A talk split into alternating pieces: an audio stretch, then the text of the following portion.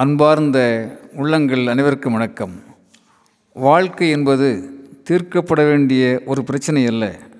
வாழ்க்கை என்பது அனுபவித்து உணரப்பட வேண்டிய உண்மை சொல்கின்றார் இருப்பியல் கோட்பாட்டினுடைய பிதாமகன் டென்மார்க் தேசத்தினுடைய தத்துவ பேராசான் Kierkegaard. Life is not a problem to be solved life is a reality to be experience says Kierkegaard. நண்பர்களே தியானத்திலே பேரார்வம் கொண்ட ஒரு இளைஞன் ஒரு ஆன்மீக பயிற்சி மையத்திலே சேர்கிறான். பயிற்சி நடைபெறுகிறது. நீண்ட நேரம் பயிற்சி செய்தால் விரைவிலே ஞானம் கிடைக்கும் என்று நம்புகின்றான் அந்த மாணவன். நேரம் கிடைக்கும் பொழுதெல்லாம் தியானத்தில் ஈடுபடுகின்றான். ஒரு முறை தெருவில் நின்று கொண்டு தியானம் செய்ய ஆரம்பிக்கிறான்.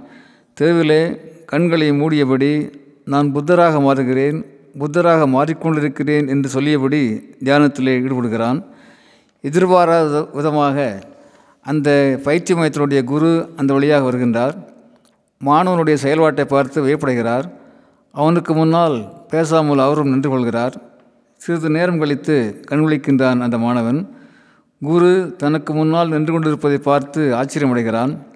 வணக்கம் குருவே வேகமாக புத்தராக வேண்டும் என்பது என்னுடைய கனவு. ஆகவேதான் தீவிரமான தியான பயிற்சிகளை ஈடுபட்டு இங்கே வந்திருக்கிறேன். உழைப்புக்கேற்ற பலன் கிடைக்கும் என்பது உண்மையானால் நான் விரைவில் புத்தராவதும் உண்மைதானே என்று யதார்த்தமாக கேட்கிறான். குரு எதுவும் பேசவில்லை. அருகிலே கிடக்கிற ஒரு சிறு கல்லை எடுத்து மேலே தூக்கி போட்டு கையில் பிடிக்கிறார். இரண்டு மூன்று முறை வீசி வீசி பிடிக்கிறார். அதை பார்த்த அந்த மாணவன் குருவை எதற்காக இப்படி செய்கின்றீர்கள்? என்று கேட்கிறான். தம்பி இந்த சிறு கல்லை இப்படி வீசி வீசி பிடித்து இந்த கல்லை வைரமாக மாற்றப் போகிறேன் என்கின்றார் குரு. குருவே இது என்ன பைத்தியக்காரத்தனமாக இருக்கிறது? கல் எப்படி வைரமாக மாறும்? எத்தனை முறை தொடர்ந்து வீசினாலும் கல் கல்தானே என்கின்றான் மாணவன். தம்பி தொடர்ந்து நீண்ட நேரம் தியானம் செய்தால் ஒருவரால் புத்தராக மாற முடியும் என்று சொன்னால் தொடர்ந்து வீசி வீசி பிடித்தால் இந்த கல் வைரமாக மாறாதா என்று கேட்கின்றார் குரு. மாணவன் குருவின் கேள்வியிலிருந்து ஒரு புதிய பாடத்தை படித்தவனாக மகிழ்ச்சியோடு அவரோடு புறப்பட்டு போகிறான். நண்பர்களே மனிதர்கள் உழைக்க வேண்டும் கடுமையாக உழைக்க வேண்டும். கைவிரிந்து உழைப்பவர் தெய்வம் என்று மகாகவி பேசுகிறார். ஆனால் கடுமையான உழைப்பு மாத்திரமே வெற்றியை தந்துவிடாது என்பதுதான் யதார்த்தம். பிளான்டு ஸ்மார்ட் ஒர்க் திட்டமிட்ட சீரான உழைப்புத்தான் வெற்றியின் பாதை.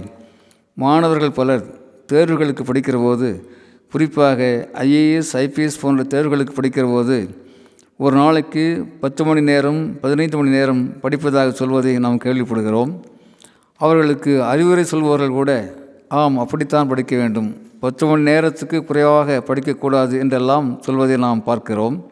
ஆனால் அப்படியெல்லாம் படிக்க முடியாது என்பது உண்மை. படிக்கக்கூடாது என்பது நன்மை. எவ்வளவு மணி நேரம் என்பதை விட எவ்வளவு ஈடுபாட்டோடு எவ்வளவு ஆழமாக படிக்கிறோம் என்பதும் எதை மட்டும் படித்தால் போதும் என்கின்ற தெளிவும் மிக மிக முக்கியம். நண்பர்களே மருத்துவமனையிலே ஒருவருக்கு ரத்தம் கொடுக்க வேண்டி வந்தால் எந்த வகை ரத்தம் எவ்வளவு ரத்தம் எந்த வகையிலே கொடுக்க வேண்டும் என்பதற்கான மருத்துவ நெறிமுறைகள் உண்டு. அப்படி இல்லாமல் உடம்பிற்குள் போகின்ற ரத்தம்தான் என்பதற்காக ஒரு டம்ளரிலே இரத்தத்தை ஊற்றி குடிக்கச் சொன்னால் அது எவ்வளவு அபத்தமானது ஆபத்தானது என்பதை அனைவரும் அறிவோம். அதுபோலத்தான் வாழ்க்கையிலே எதுவானாலும் அதற்கென்று உள்ள முறைகளிலே நடைமுறைகளிலே நடந்தால் நன்மைகள் நிச்சயம் கைகூடும்.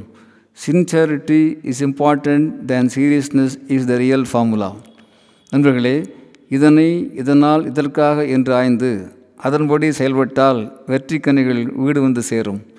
திட்டமிட்டு உழைப்போம் வெற்றியில் திளைப்போம். நண்பர்களே திட்டமிட்டு உழைப்போம் வெற்றியில் திளைப்போம். அன்புடன் அரங்க கோபால் இயக்குனர் சிபிஐஏஎஸ் அகாடமி கோவை.